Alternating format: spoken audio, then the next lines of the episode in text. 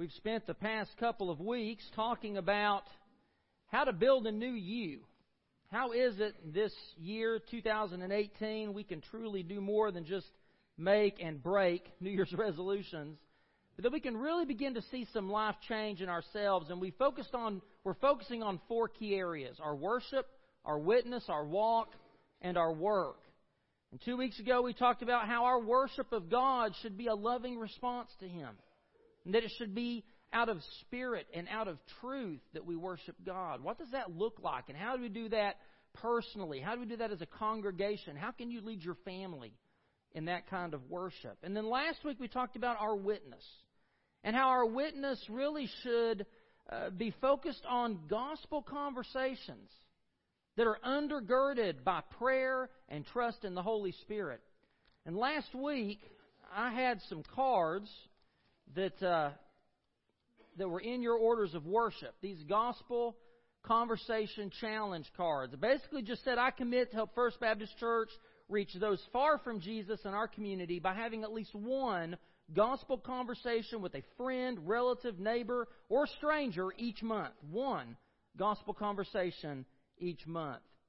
And though the conversation may not always end with a response to the gospel, it will always point them to Jesus and then a place to sign it. Last week, 77 of you signed these cards and turned them in. Now, I'm, I'm not a math expert, but if you take 77 times 12, if I'm, if I'm doing it right, that's 924. That's 924 gospel conversations that this church committed to have last week for 2018.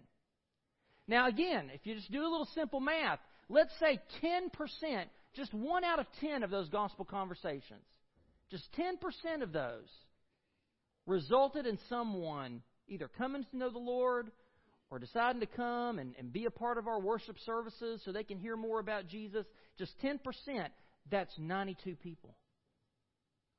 Now, can you imagine if we baptized 92 people this year? Can you imagine if we had 92 people more in worship this morning? The difference, the impact that can make. So I've got your cards. I'm going to be praying for you by name. And if you've got some people that you want me to pray for, you give me their names and I'll be in prayer for them as you have those gospel conversations. Now, you may not have been here last week. I do have some extra gospel conversation cards up here and in the in the vestibule in the back. Please take one and sign it and get it to me. Okay, you can bring it by the office, drop it in the offering plate next Sunday. Also, we gave out some conversation guides to help you learn how to take any conversation and begin to point it towards the gospel, towards Jesus Christ. And we ran out. Some people picked them up last week. I was so excited. So we've got more of those. Again, here on either corner or in the vestibule. And then finally, last week, I gave you guys a, a, a guide to help you pray and plan some strategic, intentional ways that you can begin to target some folks to lead them to Jesus, to just help them walk one step at a time towards having a relationship with Jesus Christ. And there are extras of those as well if you weren't here last week. Please pick those up, take them with you, and use them. Put them to work. We have to refocus our witness from just winning the lost to actually making disciples. You know, winning the lost is just the beginning. The, the, the, point of sharing the gospel, of having a gospel conversation with someone, is so that they can know Jesus and follow Jesus and begin to have that relationship with Jesus and grow closer and closer to Him. So once we lead someone to Christ, once we see them baptized, that's not the end. We need to still bear witness to the way and the truth and the life of Jesus Christ with them every day. Paul said in 1 Corinthians 4:16, "Therefore I urge you imitate me." Paul was encouraging these Christians to imitate him. He was modeling for them what it looks like to be a Christ follower. In Philippians 4 9, he said, Whatever you have learned or received or heard from me or seen in me, put it into practice. Again, he's modeling for these believers, he's bearing witness to them of what it looks like to follow Jesus Christ. And in 2 Timothy 2:22 he said the things you have heard me say in the presence of many witnesses entrust to reliable men who will also be qualified to teach others. So Paul never stopped witnessing. He never stopped bearing the truth of Christ to people. He never stopped modeling for them, discipling them, doing what Jesus said in the Great Commission, teaching them to obey everything he's commanded. But he also expected those he was discipling to do the same thing to others. He was expecting them to pass this truth on to other people, to do what he was doing for other believers. We all need people in our lives who can model what it looks like to follow Jesus. Not to be perfect, not to have it all together, but to model for us what it looks like to walk this Christian journey. And then we need to be those kinds of people for others. I'm sure, like me, you can name right now several people that have been that for you. Men and women, maybe in this church, who all your life have been there to model for you and to, and to be that example for you and to encourage you in what it means to be a Christian. Discipleship is far more than just a, a Sunday night Bible study class. Discipleship is our purpose. It's our way of life. Being a disciple and making disciples is a lifelong journey that begins at the moment you come to know Jesus Christ as your Lord and Savior. But it doesn't end until we stand in His presence in heaven and we hear from Him, Well done, good and faithful servant. Discipleship. It's what our lives should be about. It's a journey. And really, it's a twofold journey. Paul writes about this twofold journey here in Philippians. Look with me at Philippians chapter 1, verse 12. He says, Now I want you to know, brothers, that what has happened to me has really served to advance the gospel. To advance the gospel. Now look down at verse 25. Convinced of this, I know that I will remain and I will continue with all of you for your progress, your progress and joy in the faith. Now, these words, advance and progress, are really the same Greek word, and it's the word prokope, which means to advance or to make progress. So in verse 12, Paul is talking about the progress of the gospel into the world. And he basically says, you know, I'm suffering for the cause of Christ. I'm in prison. I'm chained to these Roman guards day and night. But you know what? Not that I enjoy it, but he says, I'm making the most of it. And, and my hope and my prayer is that my suffering is helping to advance the gospel. That the gospel can progress out into this world because of what I am enduring. And, and, and Paul was, you know, he was very aware that this might end in his execution. In fact, he tells the Philippians in verse 21 For to me to live is Christ, and to die is gain.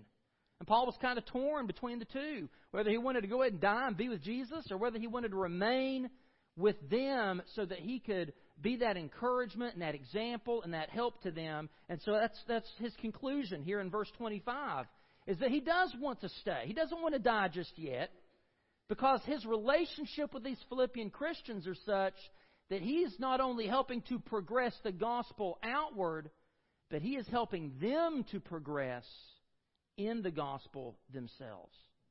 That's the twofold journey of Christian discipleship the outward journey of advancing the gospel to reach the unsaved and the lost world, and it's that inward journey in the gospel in our own spiritual walk. And so you'll see that there. If you'll fill in the blanks in your notes there, the outward journey is about the progress of the gospel into the world. And we do that through what we talked about last week. We do that through gospel conversations. We do that through witnessing. We do that through missions, the progress of the gospel. But then there's the inward journey, our progress in the gospel. And, and we experience that through discipleship. As we grow into maturity in Christ likeness. Last week we focused on that outward progress, and this morning I to think for a few minutes about that inward progress of our own journey with Christ. And we can learn what this inward spiritual journey is all about by looking at Paul's prayer for the Philippian Christians. Look with me at verse 9 here in chapter 1.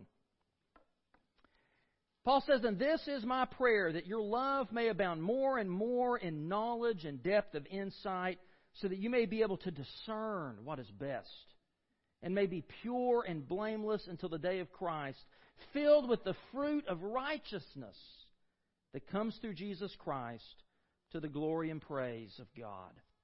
So, what does it look like if we are making progress in our walk with Christ? If we are following closely in the footsteps of Jesus? Well, Paul says, first of all, we will have a love that overflows. It will result in a love that overflows. As we grow in our knowledge of God's Word, as we grow in our understanding of spiritual truth, it will always lead us to love so much that we're overflowing with it. The, the Greek word Paul uses here is the very same word that, that Matthew and Mark use to describe the baskets of leftovers that Jesus had after he fed the 5,000. Remember that? Jesus fed the 5,000 with a few loaves of bread and, and some fish and he fed 5,000 plus people. That's just the men. It probably was 10,000 or more people he fed, and he had 12 baskets of leftovers. That's the same word Paul uses here. We should grow in our love so much that we have more love than we can give out. It's like we have just basketfuls of love left over all around us. That's one of the results of walking in this journey with Christ. Another one he mentions is discernment in our decisions discernment in our decisions. As we grow in spiritual knowledge and wisdom, we should be making better decisions. You know, a Christian who's growing shouldn't be making the same mistakes over and over again. Shouldn't be just committing the same sins over and over again. We should be growing in our discernment, becoming, becoming wiser and more discerning about our priorities, about how we handle conflict, about how we discipline our children, about how we spend our time and our money we should be becoming more discerning. And then Paul goes on to say that we should have a lifestyle that's genuine. He says, uh, he says, so that you may be able to discern what is best and may be pure and blameless until the day of Christ. Now, pure and blameless doesn't mean perfect. It doesn't mean sinless. What Paul means is that our motives should be pure. Now, we don't know when Jesus can come back again, right? We don't know the day or the hour that Christ will return and hold us accountable for our lives. Paul's saying that should motivate us to live our lives sincerely so that we'll be unashamed when Christ returns. We should be ready at all times to face Him. And so our lives, from our souls, from our wills, from our motivations, they should be pure and blameless. We should live genuine, sincere lives. Now, the opposite of that, the opposite of a genuine Christian is a what? A hypocrite. And Jesus reserved his harshest teachings for hypocrites, namely the Pharisees and the Sadducees. Because they made a show of their religiousness, but they didn't really mean it. They weren't pure and blameless. They were not living genuine, sincere lives. And Jesus said that that kind of person is like someone who lights a lamp and puts it under a basket who lights a lamp in the house and hides it under the bed. But for his followers, Jesus said we should shine our light so brightly that everyone would see it. Like a city on a hill that cannot be hidden. Or as Paul says in chapter 2 of Philippians, verse 15, so that you may become blameless and pure, there's those words again, blameless and pure, children of God without fault in a crooked and depraved generation in which you shine like stars in the universe. You think about how black and dark space would be without a star in the sky. That's the world in which we live. But we are to shine like stars in the universe. And then Paul says that if you're growing in your faith with Christ, you're going to be filled with fruit of righteousness with righteous fruit. Literally, as we abide in Christ, He is producing this crop within us. The fruit that we bear is a, is a product of our righteousness, of our right relationship with God through Jesus Christ. And if we, if we have a right relationship with God through Jesus Christ, then Paul says our lives will be filled with the fruit of that relationship. In John, in John 15, Jesus talked about this as well. He talked about this analogy that he said, I am the vine, you are the branches. And if, if a branch, let's say a, a grapevine branch, if it's going to bear grapes, if it's going to bear fruit, what does it have to do? It has to be connected to the vine. If you go and you sever that branch, is it going to bear grapes? No, because it's been disconnected from the source of life and energy and power to bear fruit. If we want to bear the fruits of righteousness, we've got to be connected with Jesus. We've got to be abiding with Jesus, living with Him, walking with Him, talking with Him every day. Then we will bear fruit. And Paul in Galatians describes this fruit. He says that this fruit of the Spirit is love and joy, peace and patience, kindness, goodness, gentleness, faithfulness, self control. Are you bearing the fruit of the Spirit as Christ is living and working within you? Are you bearing this fruit? If you're not, you have to ask yourself Am I abiding with Jesus? Am I connected to Christ? Am I walking with Him and spending time with Him every day? Am I following so closely to Jesus it's like a vine that is a part of a branch? You will bear His fruit of righteousness with God if you do. Now, you know, think about fruit. Does fruit grow overnight? Do you look at a branch on, a, on, a, on an apple tree and you walk out there one day and boom, fresh ripe apples are just hanging there? Does that just happen overnight? No. It happens slowly. It grows. It develops over time. Guess what? You can't just go to God when you're in a crisis moment and say, Lord, just give me peace if you've not been developing a walk with Jesus Christ so that you can live in His peace. Do you get what I'm saying? You can't just live your life, hurry, hurry, go, go, go, demanding this and that, and all of a sudden you hit a wall and you're like, Lord, please give me patience. He's going to say, I've been trying to give you patience, but you won't turn to me. You won't spend time with me. You won't rely on me. Fruit takes time to grow and develop. So if you want love, if you want gentleness, if you want joy, spend time with Jesus. And the final thing he says is that when we are spending time with Jesus, when we're growing in our walk with Him, it will result in glory and praise to God.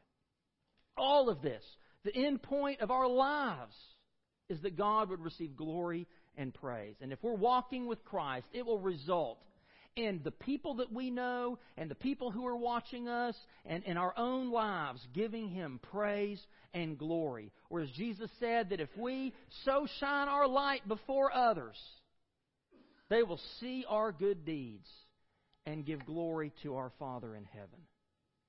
This is what it looks like to follow Jesus, to walk with Him on a daily basis. But the question for us is how do we do this? How can I redirect my walk so that I am maturing in the progress in the gospel in my life? How can I begin to grow in my own spiritual walk? I want to share with you two principles and two tools to help do that. Just two. I could go on and on about this, but we've got the Lord's Supper to have this morning, and, and that's a, a, a wonderful time that we're going to share together.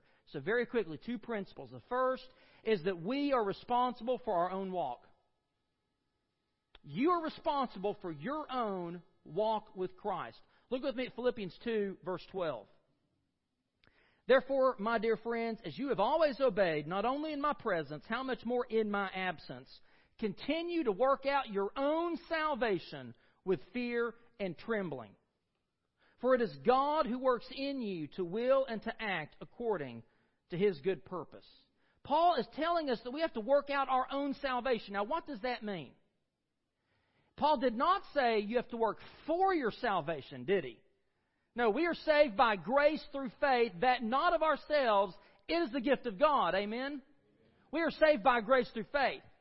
But we are saved not by good works, but we are saved to do good works. And once we are saved, once we have that, that relationship with Jesus Christ, we've got His grace in us, we have to make that salvation fruitful in the here and now. We have to take what Jesus has done in our heart and work it out so that it impacts and influences every aspect of our lives and overflows into the lives of other people. And this calls for a continuous, sustained effort that Paul says we have to pursue with fear and trembling.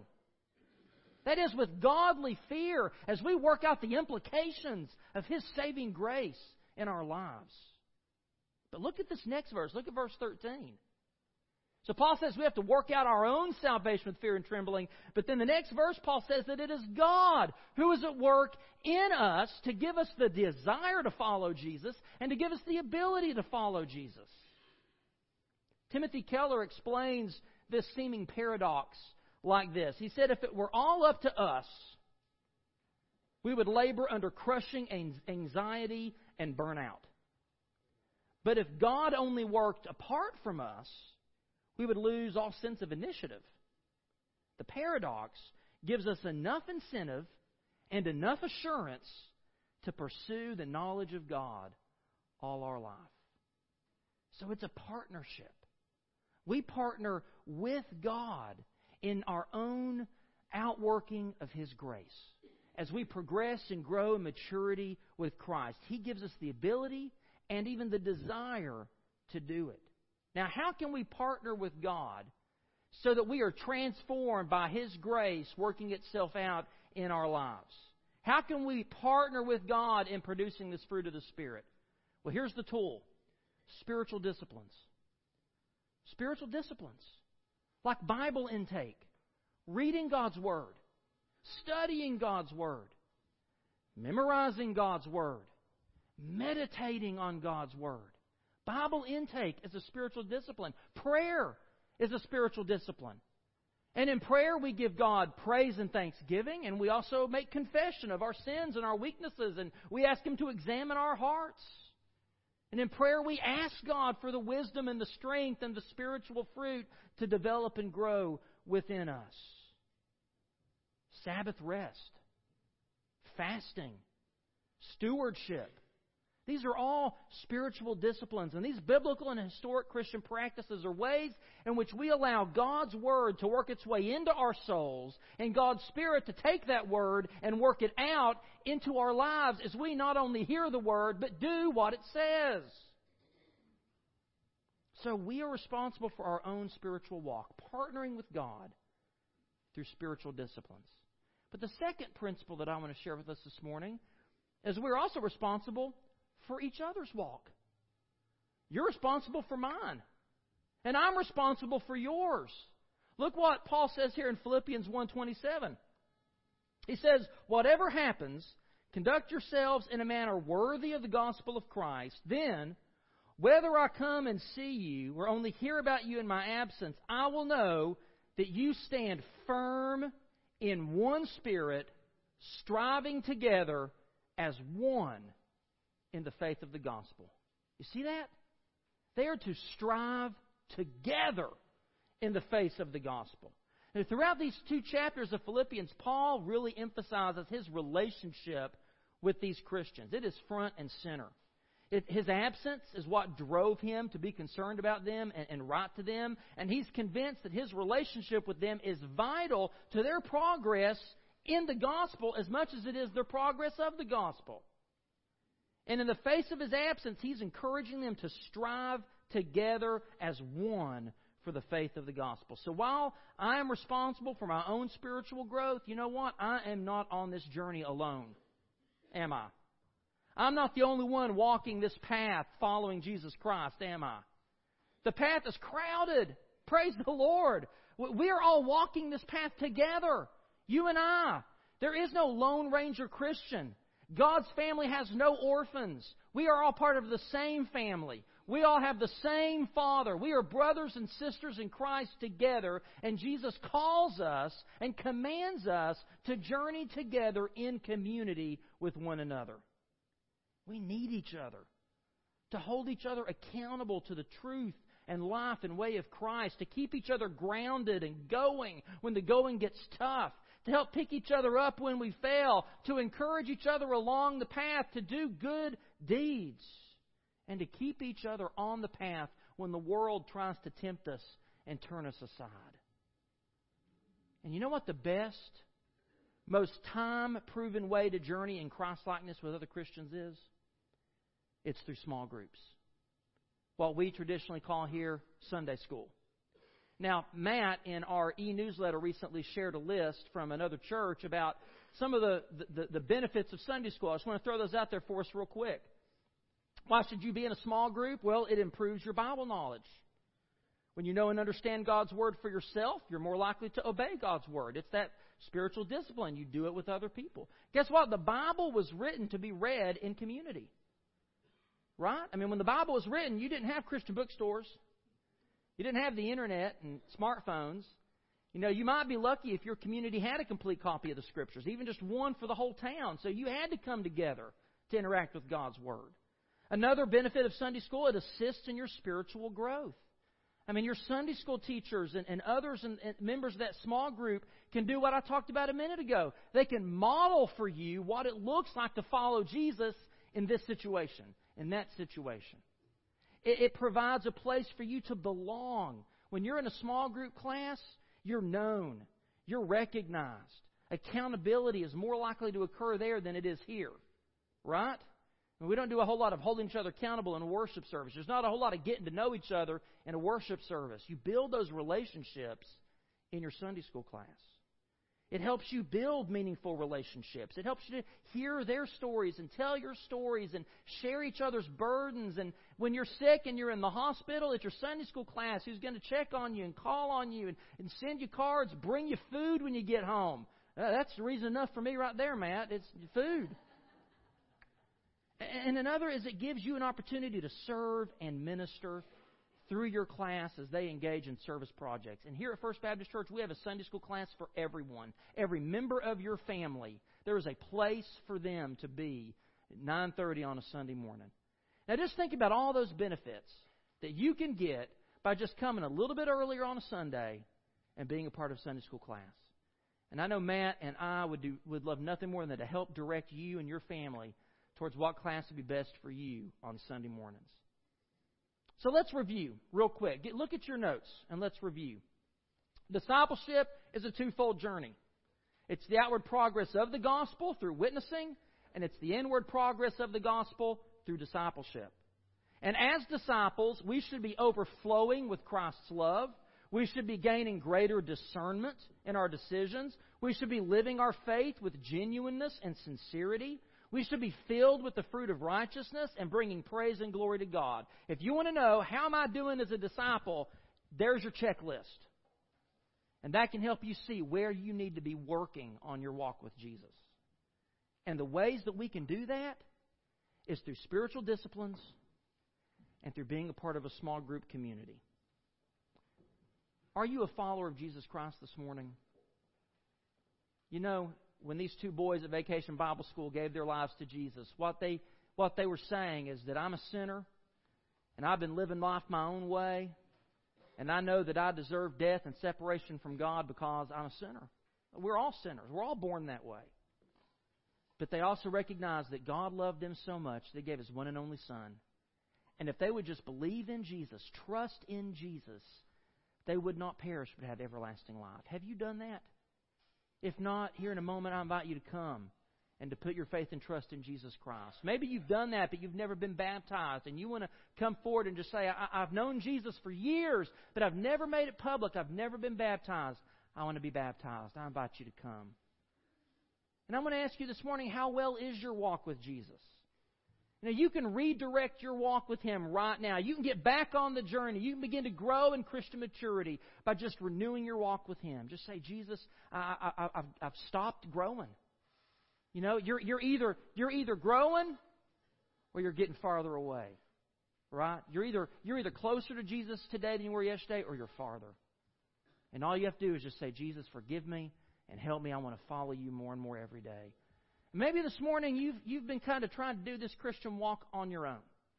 You're not a member of a church, and maybe you're just kind of getting back into church, or maybe you, you, you're coming here on Sunday mornings for worship, but you're not a part of a Sunday school class.